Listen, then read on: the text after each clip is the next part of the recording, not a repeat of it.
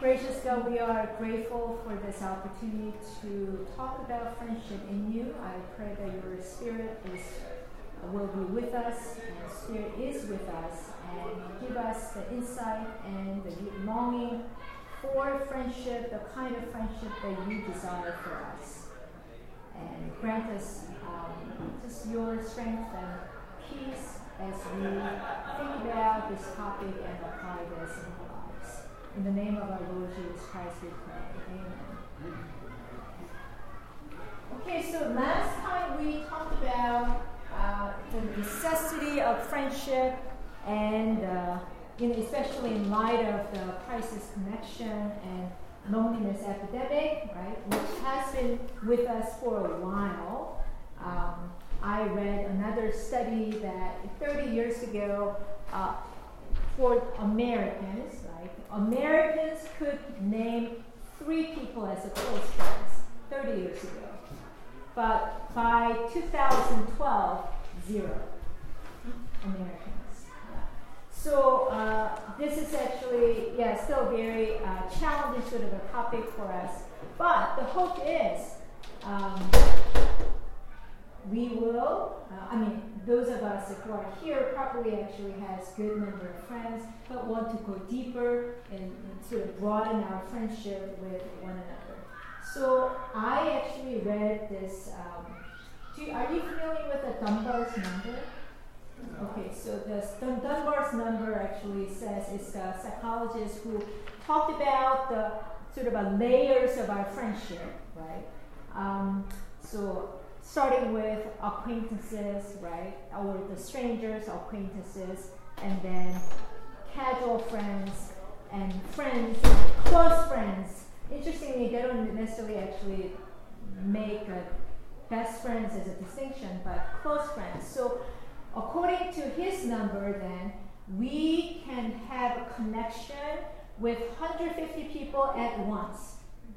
That's our limit. The subsequent sort of study shows about a little more number, one hundred sixty, one hundred seventy even, but at once, just casual connections.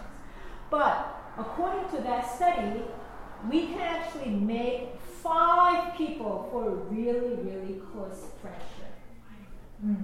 So, or that same sort of, uh, and then other studies, according to other studies, five to eight, I mean, so five to eight people are sort of uh, capacities to really go really deeper in friendships.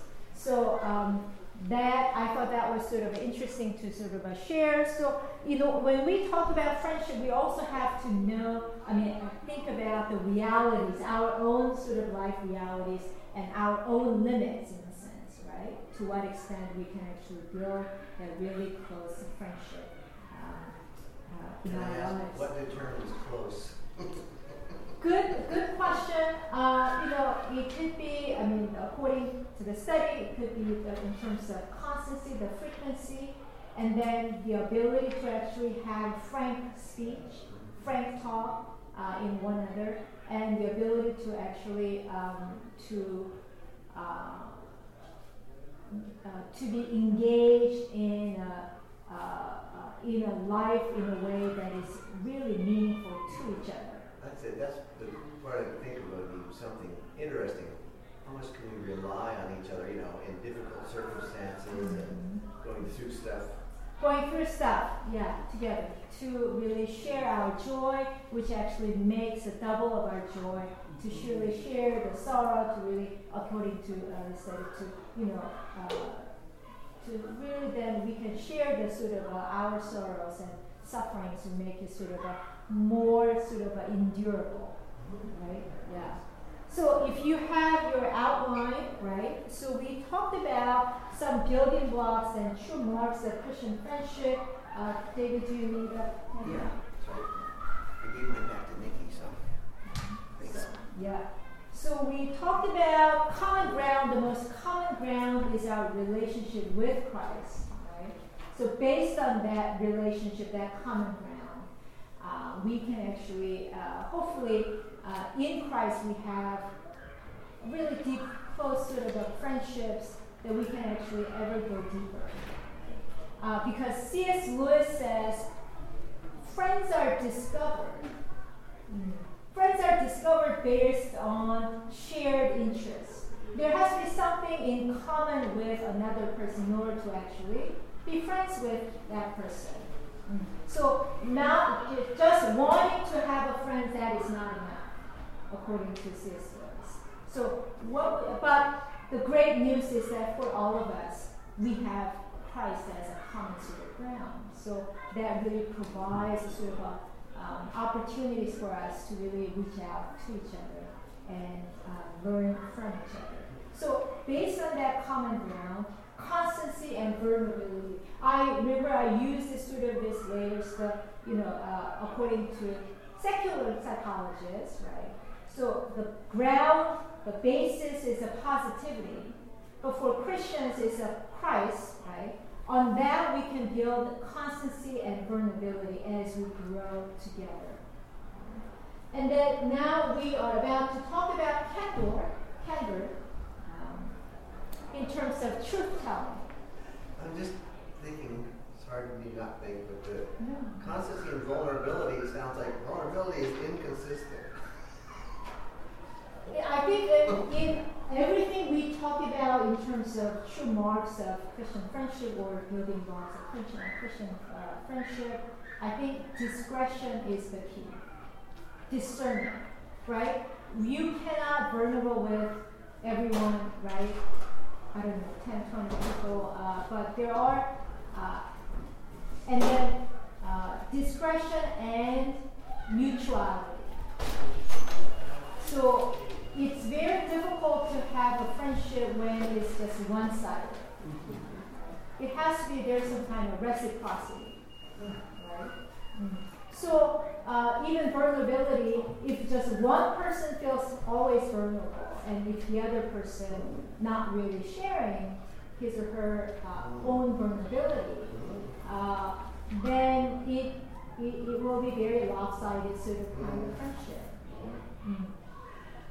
Do you have other further thoughts? No, that, that's all. It's just funny. It does seem almost what I was thinking of the constancy mm-hmm. and the vulnerability are almost. Almost in conflict. In other words, the vulnerability is what threatens the constancy.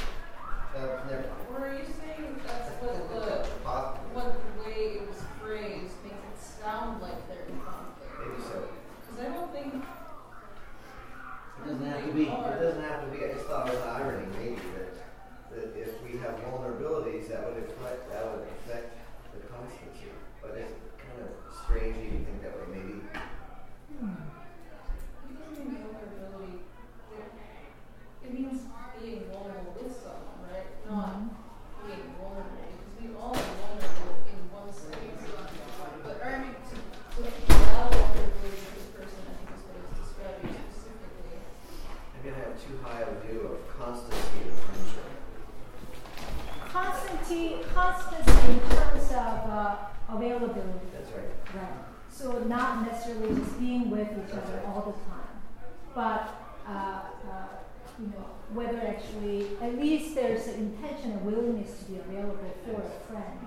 Uh, I think the more you have that kind of attitude, it helps you in. Uh, in, in a way, that's love which conquers everything. Love. In a way, it's mm-hmm. love which conquers everything. We go through things together, yeah. and we get rocky roads, and uh, we have love and kind of. It's constant. It right. overcomes everything. Right, yeah.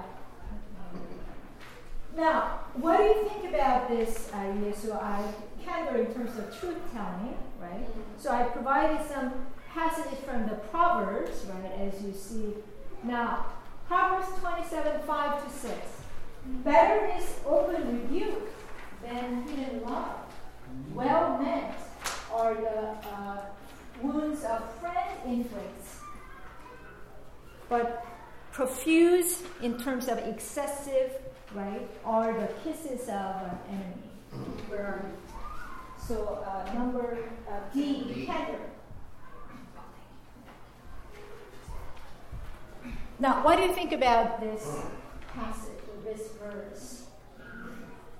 There's another proverb that says, "Words fitly spoken are like apples of gold, and nicely delivered." It kind of goes with. I can't remember the exact phrasing, but it's like uh, mm-hmm. honey. tracks better than vinegar. So. Mm-hmm. Yeah. So uh, in this sort of a Proverbs, right, it basically says open criticism is better than unexpressed love. Yeah. Mm. Uh, scary. And, yeah, which is actually kind of scary. Of course, you know, this sort of uh, truth-telling is, in ancient sort of a world, one of the most important qualities of friendship. Mm-hmm. Take a look at quote number twelve on your outline, the last bit of quote. Does someone actually read that for us? Frankness of speech, by common report and belief, is the language of friendship, especially as an animal has its peculiar cry. And on the other hand, that lack of frankness is unfriendly and ignoble. Mm. Uh, again, you would actually want to have a frank sort of a talk and frank conversation with the friend whom you already actually have some relationship with. Certainly not sort of a everyone. So again, discretion is the key. But it's always actually risking this uh, candor or truth-telling is a risk mm, in relationships. So you need to have some sort of level of actually trust, right? But, you know, this candor or truth-telling, according to the uh, you know, studies that I've read, cannot necessarily be sort of the uh, the normal sort of a paradigm of friendship. Right, the open, or sort of open criticism or things like that. So usually affirmation is a norm, right? But once in a while there needs to have some frank conversation or sort of a mutual sort of a pointing out of what are my strengths and weakness, and uh, if you need to confront sort of a, a friend and certain sort of a situations. Again, discretion is the key, and this candor always actually goes together with forgiveness, which is the last point of our sort of uh, building blocks of friendship. What do you think about that? What are some of your thoughts? Forgiveness. Yes, David. God is our friend. Jesus is our friend, right? Yes. He doesn't blow us out of the water with truth all over the place. He even said to his disciples, his apostles, many things have I to say unto you, but as yet they're too much for you to bear. So. Right. Right. You can't unload a whole lot of harsh, I mean, just something that we're not ready to receive. Sure. Hard for us. Mm-hmm. I, I found that Cheryl, having her speak truth to me as a pastor uh-huh. after Sunday, uh-huh. I needed her to wait until Wednesday. Mm-hmm. yeah. Time has huge. Time. The time has a diffusing effect, yes. right? Right, right. And the time that we are sort of ready. Again, that's why I think discretion is the key if you actually want to. And, and the other thing is, right, I wrote down the Ephesians four fifteen, speaking truth in love. Yeah. How we actually say things is sometimes actually more important than what we actually say, right? Uh, and then the timing of actually what we say. So uh, part of the challenge, how do we discern those sort of a timing? And uh, the kind of attitude that we need to have in order to actually say, if it's a sort of a, something of a critique or um, review, right? Um, but, you know, there is a difference between sort of a well-meant criticism and reproach. Mm. We're not talking about reproach. We are talking about here frank speech that's from the heart on behalf of, I mean, for, for that person, not necessarily for the person who tells the story or tells actually uh, uh, shares a sort of a story. But of course, then once again, we need sort of a discretion. So a lot of times, you know, in relationships, my prayer is always about discernment. Mm-hmm. Discernment, yes. I, I'm just really struck. Um, it's so easy to kind of go to, to one angle or the other with this, but it, it's it's both. Mm. It's how we receive the mm. candor right. as well as right, how right. it is given. Yes. Um, yeah, yeah, and um, and and the reality kind of of, of our culture and, and how that's not necessarily yeah. Yeah. Um, promoted within our culture. That kind of shining yeah, it can be can be more what's expected. So it's, it goes against that in some ways to be more frank. Um, but also as the recipient, um, this sense of really trusting what somebody is saying. Yes. If they're saying something positive and I'm thinking, I'm not sure. If, mm-hmm. if I haven't, don't have the sense that this person is candid with me, then mm-hmm. then I don't necessarily, that doesn't necessarily right, right, right. land for me. Yeah, so the candor and the trustworthiness or loyalty or trust usually actually go together. Right? Mm-hmm. And this is the kind of things that you want to do with your close friends, not necessarily beyond sort of the, you know, casual friendship or anything like that, right? Yeah. Uh, any other thought on candor? Or in terms of truthfulness? So uh, we always actually raise this sort of question for us. What kind of friend are we, right? Uh, Uh, even as we want sort of uh, the friendship of others, right? By the way, um, you know, longing for friendship is a sign that you are really helping, right? It's not being needy.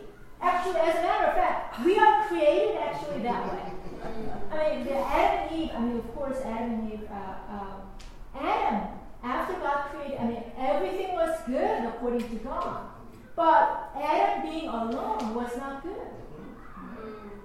So even from the creation account, if that is paradise, how much more in this fallen world? Mm.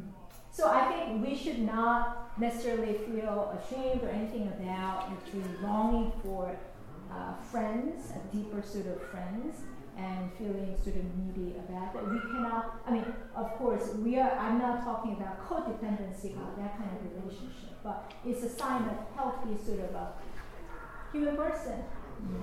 Yeah. And that's the funny thing, is I've always thought that word codependent was not the greatest philology in the world, because we want healthy interdependence, but sure. we don't want unhealthy overdependence. Or, mm-hmm. Mm-hmm. And that's a pretty tough thing to walk through in life, get it right. Right, right, yeah. I think that's why Jesus being our common ground is so important. Right? Um, so the next and counsel, right? Uh, wisdom and refinement. Counsel in a sense of, you know, uh, sharing wisdom and refinement. So I've given you the two verses from Proverbs. Uh, first, whoever walks with the wise becomes wise, but the companion of the fool suffers harm. I don't know whether you heard this, especially growing up. My parents would always actually say this. And growing up, right, in the adolescent period, I didn't really, I didn't have a rough adolescent area, years myself, but then it's just a counsel. Seek the person who is wise, right? Um, um, um, not, not the companion of um, false. Um, Um, and then uh, the other passage actually um, uh, from uh, what is it? Proverbs twenty-seven seventeen. Iron sharpens iron, and one person sharpens the wits of another. Now, um, we typically actually hear these words in con- con- in the context of really two people or friends or even actually husband and wife really sharpening each other, refine each other. Um, and through, actually, candor, through frank speech, and through honesty, through uh, um, uh, counsel. Um, so uh, these are sort of already very much ingrained in the Hebrew society, Israelites, right, in terms of building relationships. Do you have any thoughts on this? Friends sort of seeking wisdom. Do you, I sort of... Uh, uh, you know, typically ask, do you have wise friends? Friends who, who are wiser than you, uh, who actually uh, have a discernment, who actually have a counsel, right? And how do we actually find those friends? Mm-hmm. Yes? Alice? Well, I'm just thinking about the development process, because you mentioned when you were younger, it, it is an interesting thing that we go through this adolescent period. Like, mm-hmm. I stay with junior hires, like, for mm-hmm. years and years and years, but mm-hmm. when does it happen that you actually realize you want to be around wise people? Mm-hmm. How, right. Where, where do we change and realize, like,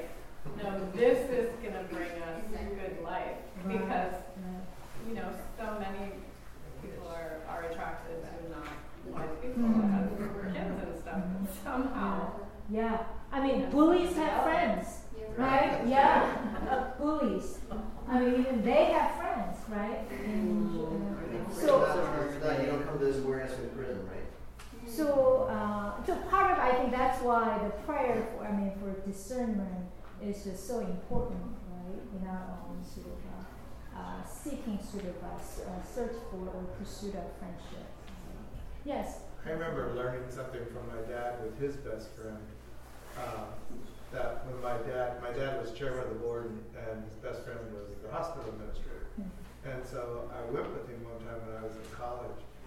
And my dad had something he needed to say to them. Mm.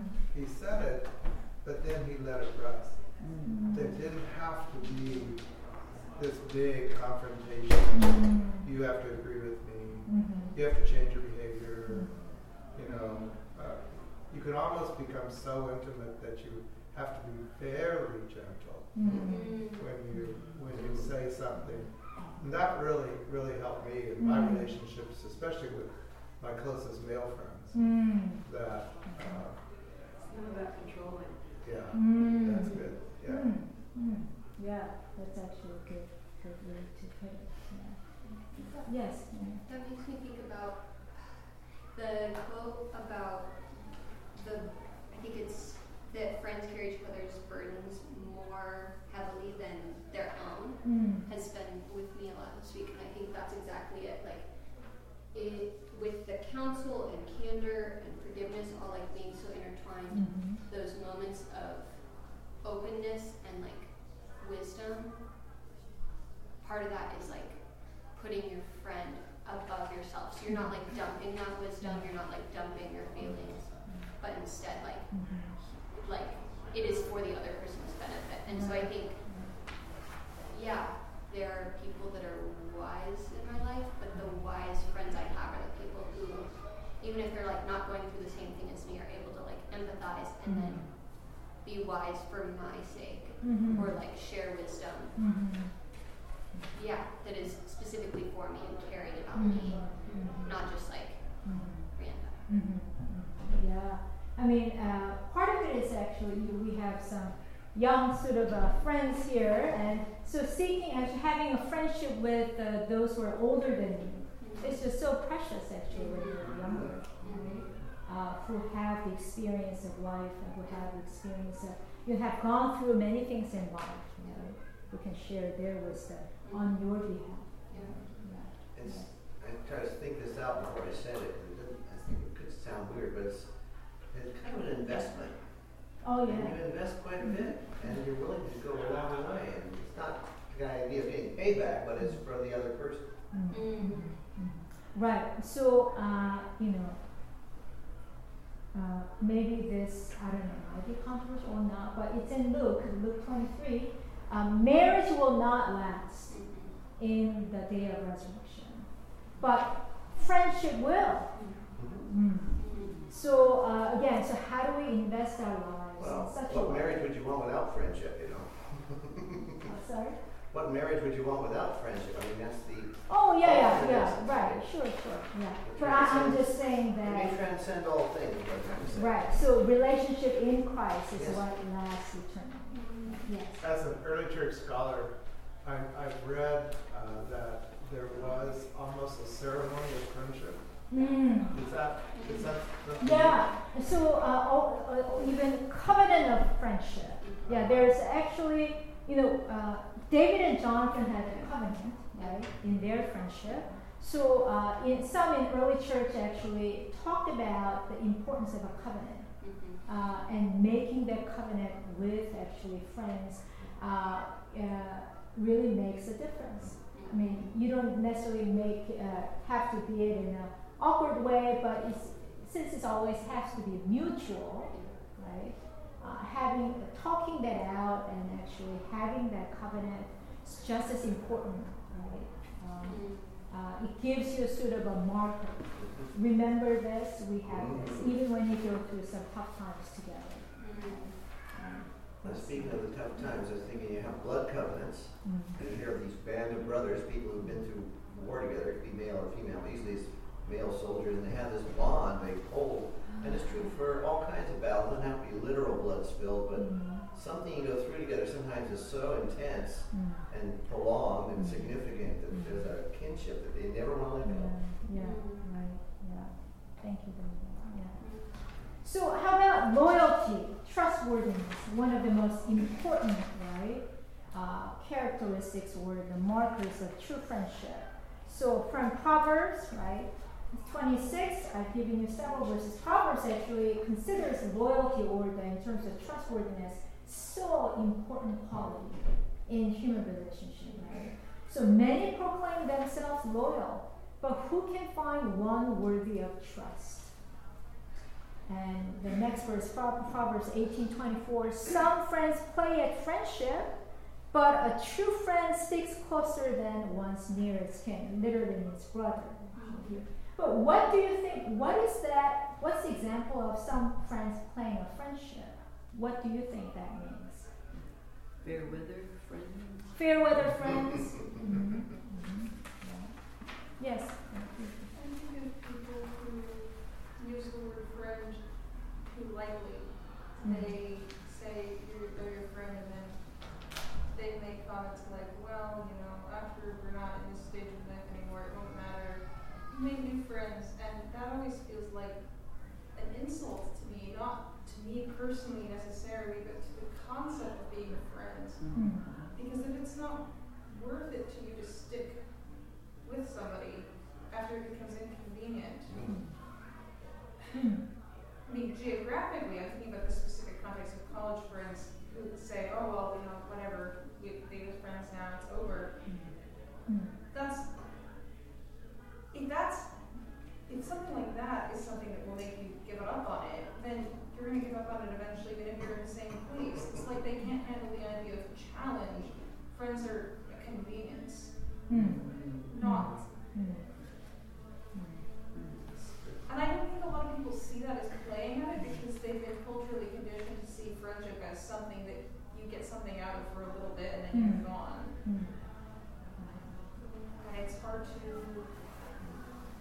get that across to people, because they don't understand that they're using the concept, the word, very differently than some other people might. Mm, mm, mm.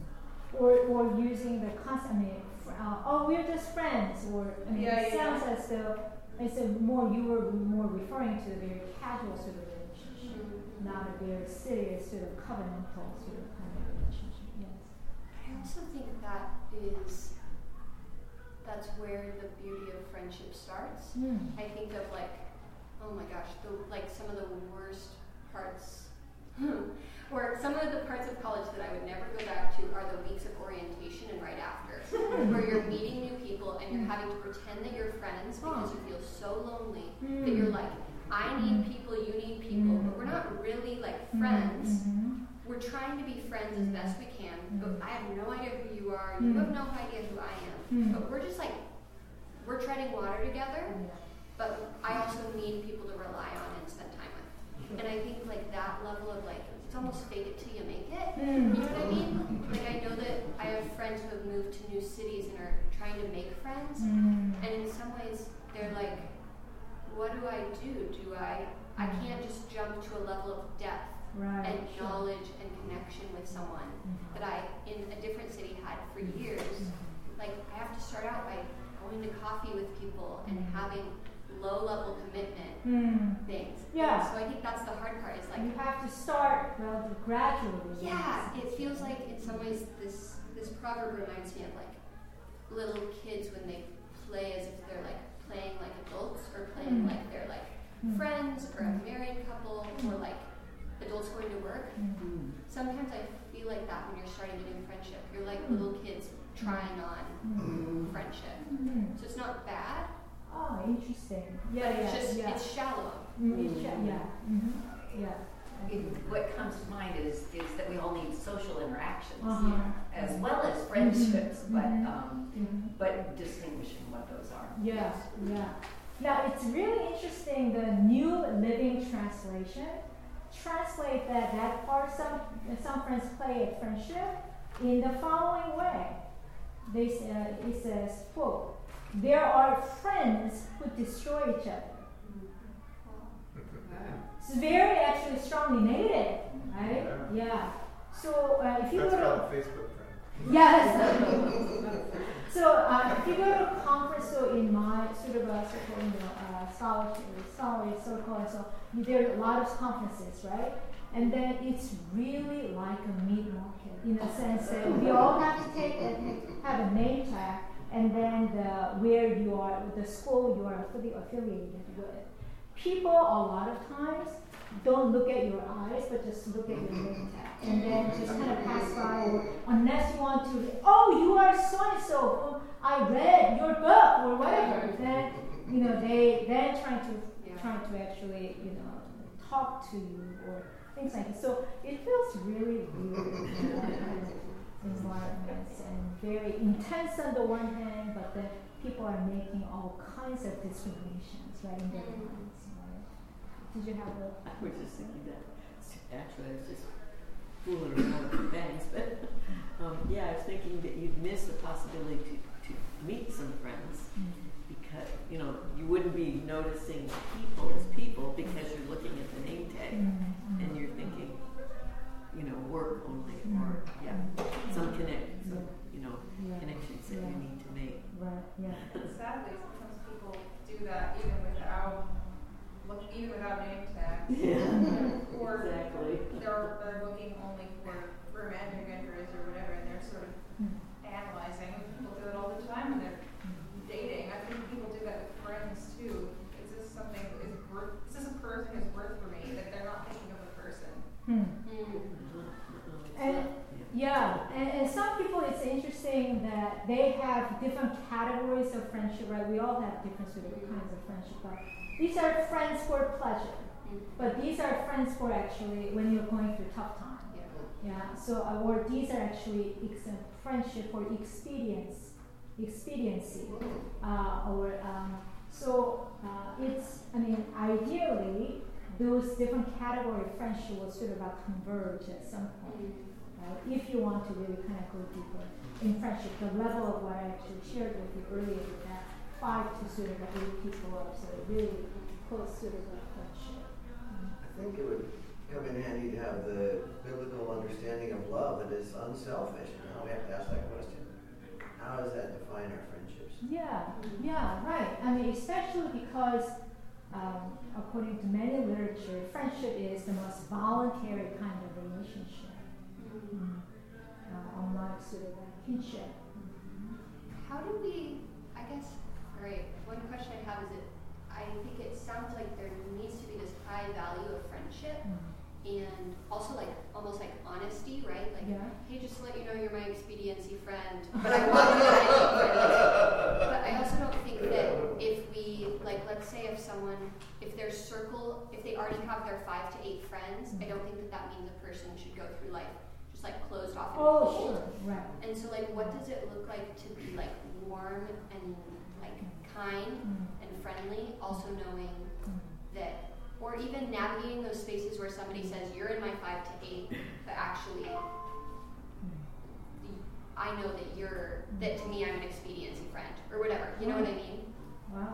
Um, uh, I mean, I think it's important to be realistic. Like, yeah. you're right, right? We can handle only a certain number of sort of, if we want to really make an investment, deep investment, yeah. right? And again, there has to be a mutuality.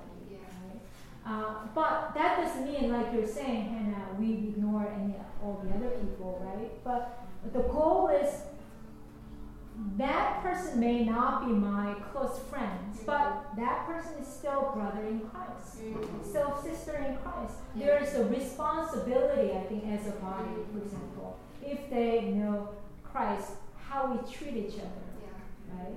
Uh, and how we pray for each other, yeah. right? As a body of Christ, because that person is indeed um, um, part of the mm-hmm. uh, you know, body of Christ. Yes. yes. So should we conclude that Jesus picked four too many friends? We know at least he picked one too many. well, uh, you know, Jesus' friends. Um, he was dis- Yeah, he was disappeared. I mean, he He was disappointed with inner circle of his friends, right? Remember, in Gethsemane, Jesus was actually praying, and then three of them, Peter, were they, John, and James, right? They were sleeping. Yeah, right? They were his closest. His closest, yes. Right? Yeah, yeah.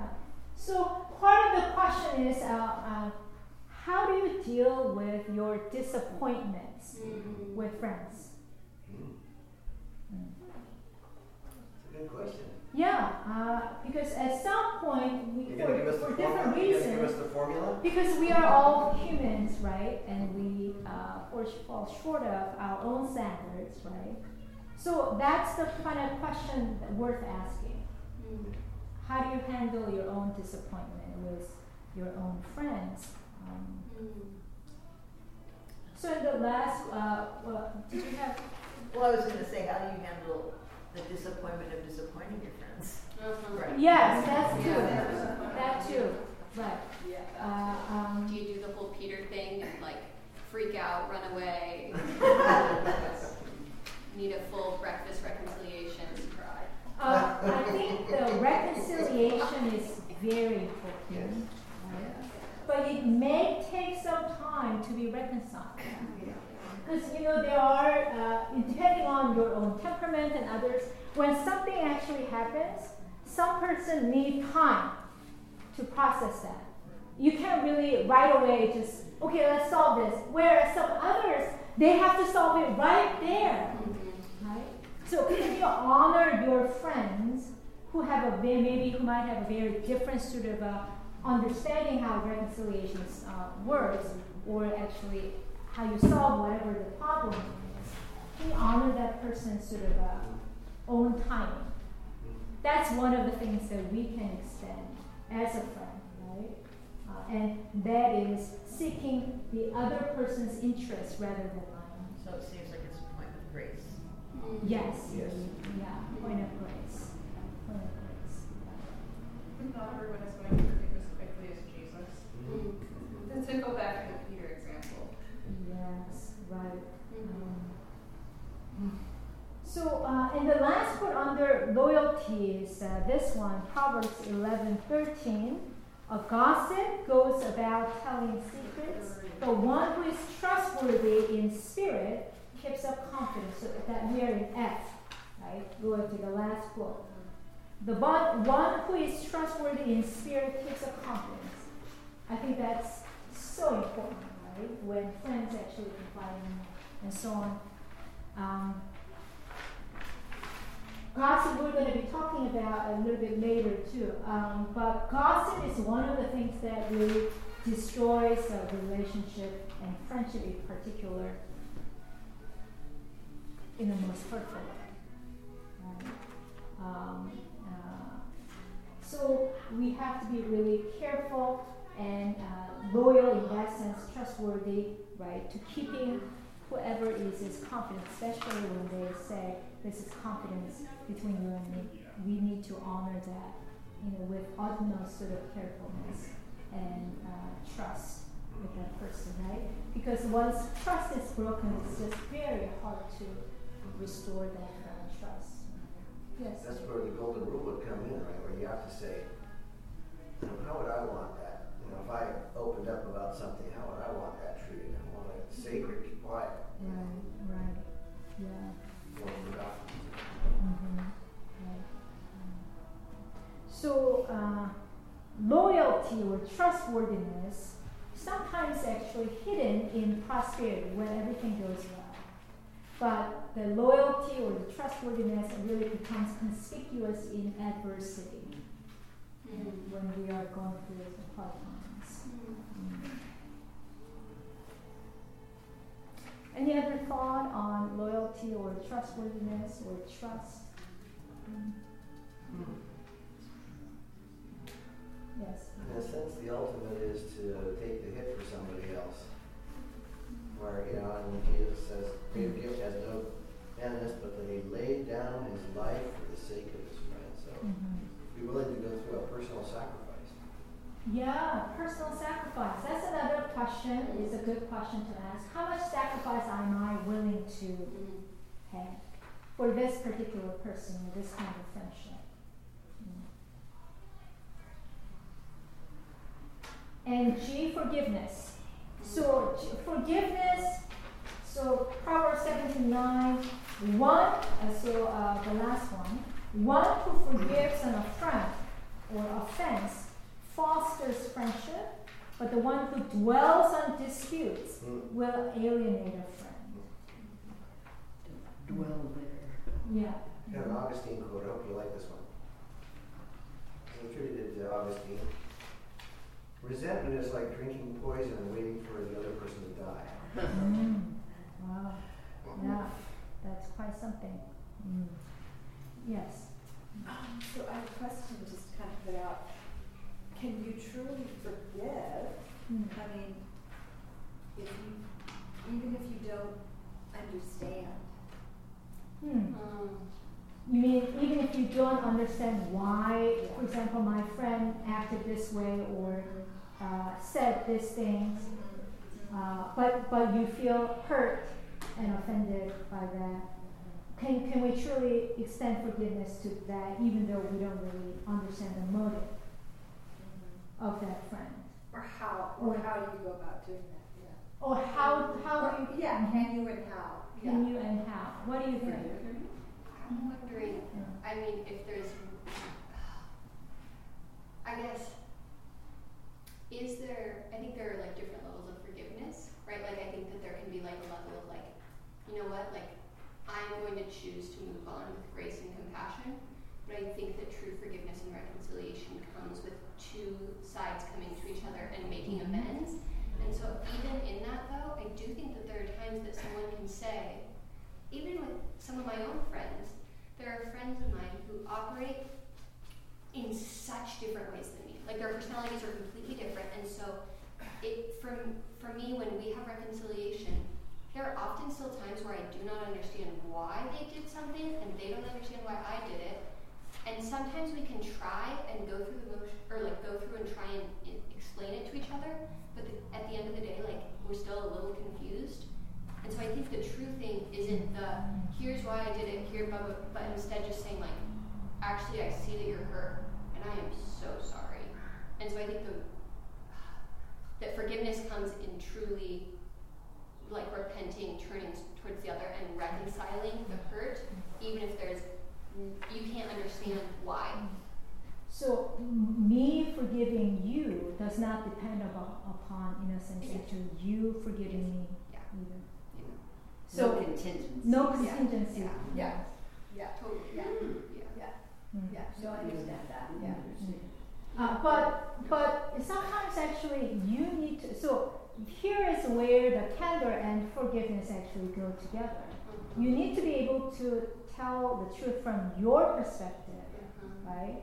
But that sort of a, the friend may not still understand, mm-hmm. right? Even if you actually. Uh, Tell the truth, I mean, your understanding of truth to that person.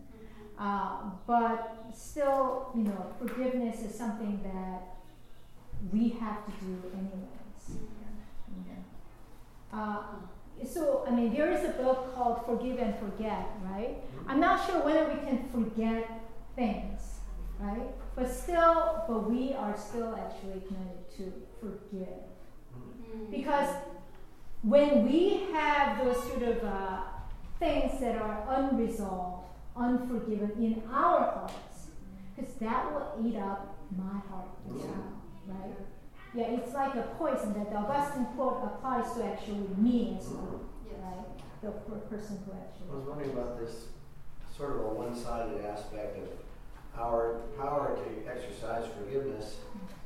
The way I, I think I understand it is that obviously, you want mutual understanding and rapprochement, or whatever you want to call it. That's true healing and reconciliation, especially in a close friendship.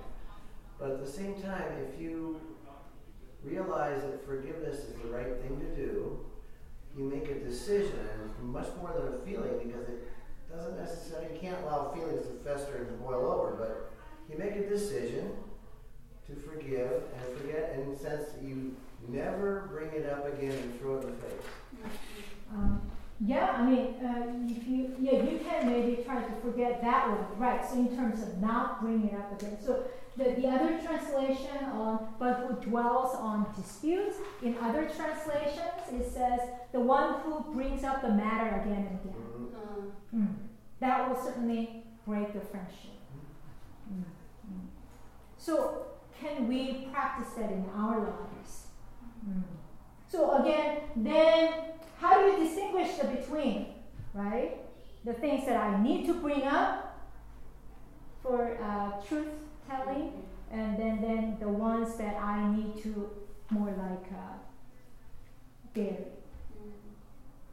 for the sake of, for the sake of friendship, right? Or or uh, kind of move on and forgive uh, in that way. Or uh, the other translation for forgives, the one who forgives. The other translation is the one who covers, mm. covers offense in love. Mm.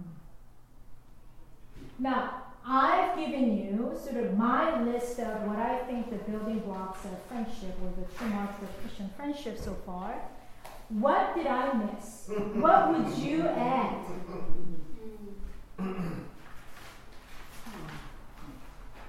So last week and uh, this week today, what would you add? I mentioned sacrifice. You seem to respond very well to everything you come up with, so it's part of the deal. You sacrifice, respond so well. Yeah, this, yeah. this willingness to, to sacrifice mm-hmm. and, and suffer personally for another person. Sometimes mm-hmm. it can be a, you know, with people who take a jail sentence or something, but it can be deep financial hurt or whatever mm-hmm. for, the, for the sake of love. Mm-hmm.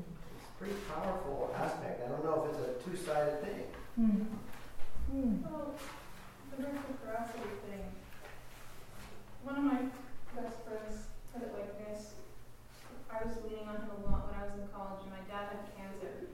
And he said, well, I said to him, I feel like, I feel so bad that I'm basically putting all of my burdens and my emotions on you right now, because we weren't friends before when you were depressed, and so I feel I feel guilty because you made friends with me, right, as you were doing better, and now I'm doing worse.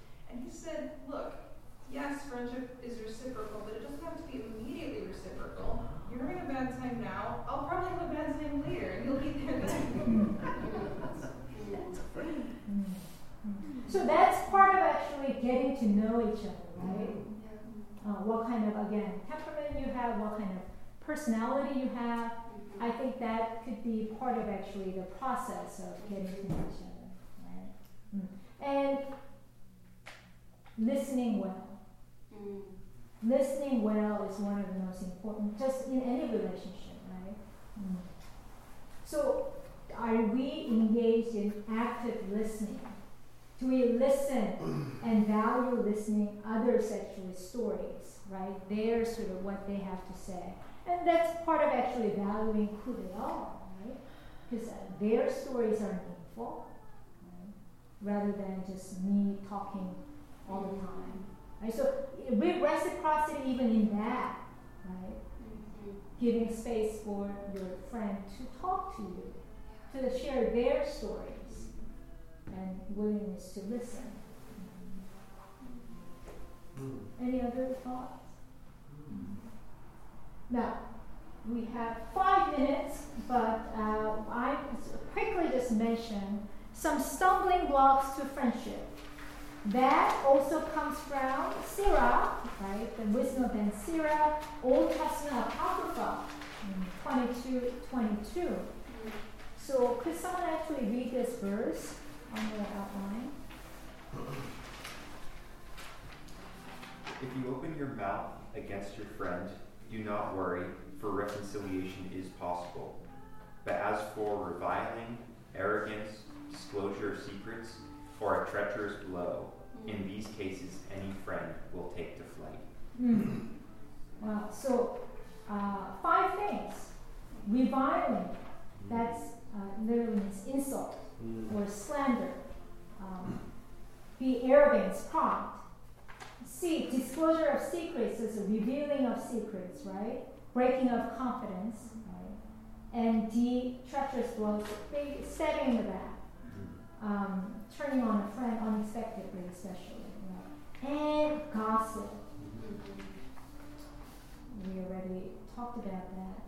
passive, and uh, finally dwelling on offense, repeating or harping on the matter.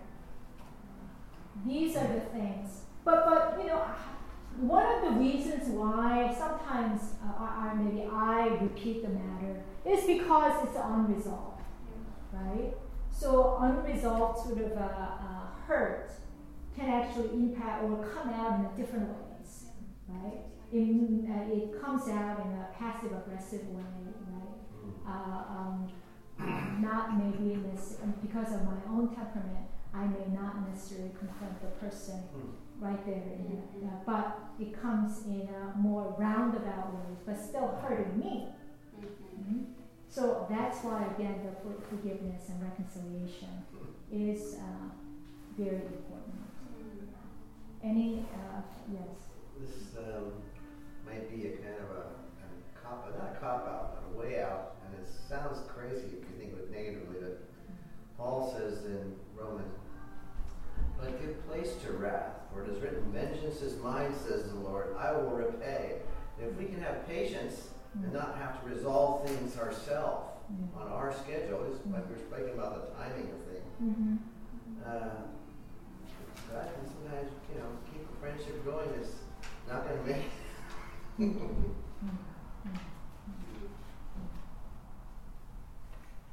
Thank you. And any sort of, we don't have to talk about the uh, stumbling blocks, but any sort of uh, final thought on friendship? Yes. The, I've been thinking about the, what we talked about last week, all week, and I think the biggest thing that I've just come away with is how how powerful the Holy Spirit is, because mm. in some ways, right, the the courage to be vulnerable enough, the courage to be constant enough, the availability, the loyalty, all of that, like, for two people to be at a mutual level in that, and to be able to actually connect, is, like, truly mir- miraculous, mm. and I think that it has just, I've been so in awe of the ways that God has somehow allowed for me to have deep friendships, mm. even in the fact that like mm. all of these elements have to come together logistically, mm-hmm. and the fact that yeah, all friendship is truly mm. inspired by the Holy Spirit. Mm-hmm. Yeah, that's uh, that's great. Yeah, uh, indeed, I think the friendship is indeed the work of the Holy Spirit, yeah. uh, and without Christ, without actually the Holy Spirit, it's just very difficult to. Uh, for people in the relationship. Mm-hmm. Any other thoughts? Mm-hmm. Mm-hmm. So, uh, I mean, as we close this sort of uh, topic, um, I want us to think about the kind of questions that were raised. So, what kind of friend are we? Mm-hmm. Right? Uh, in order to pursue this kind of deep sort of uh, friendship, uh, how am I doing in terms of my availability to others, right? And my sort of, uh, uh, in terms of my um, attitudes, posture, uh, uh, and the ability to keep sort of a confidence for people, right? And the ability to, again, uh, talk it out or deal with the disappointments, my own disappointments and other people's Uh, my friend's disappointment with me. Mm.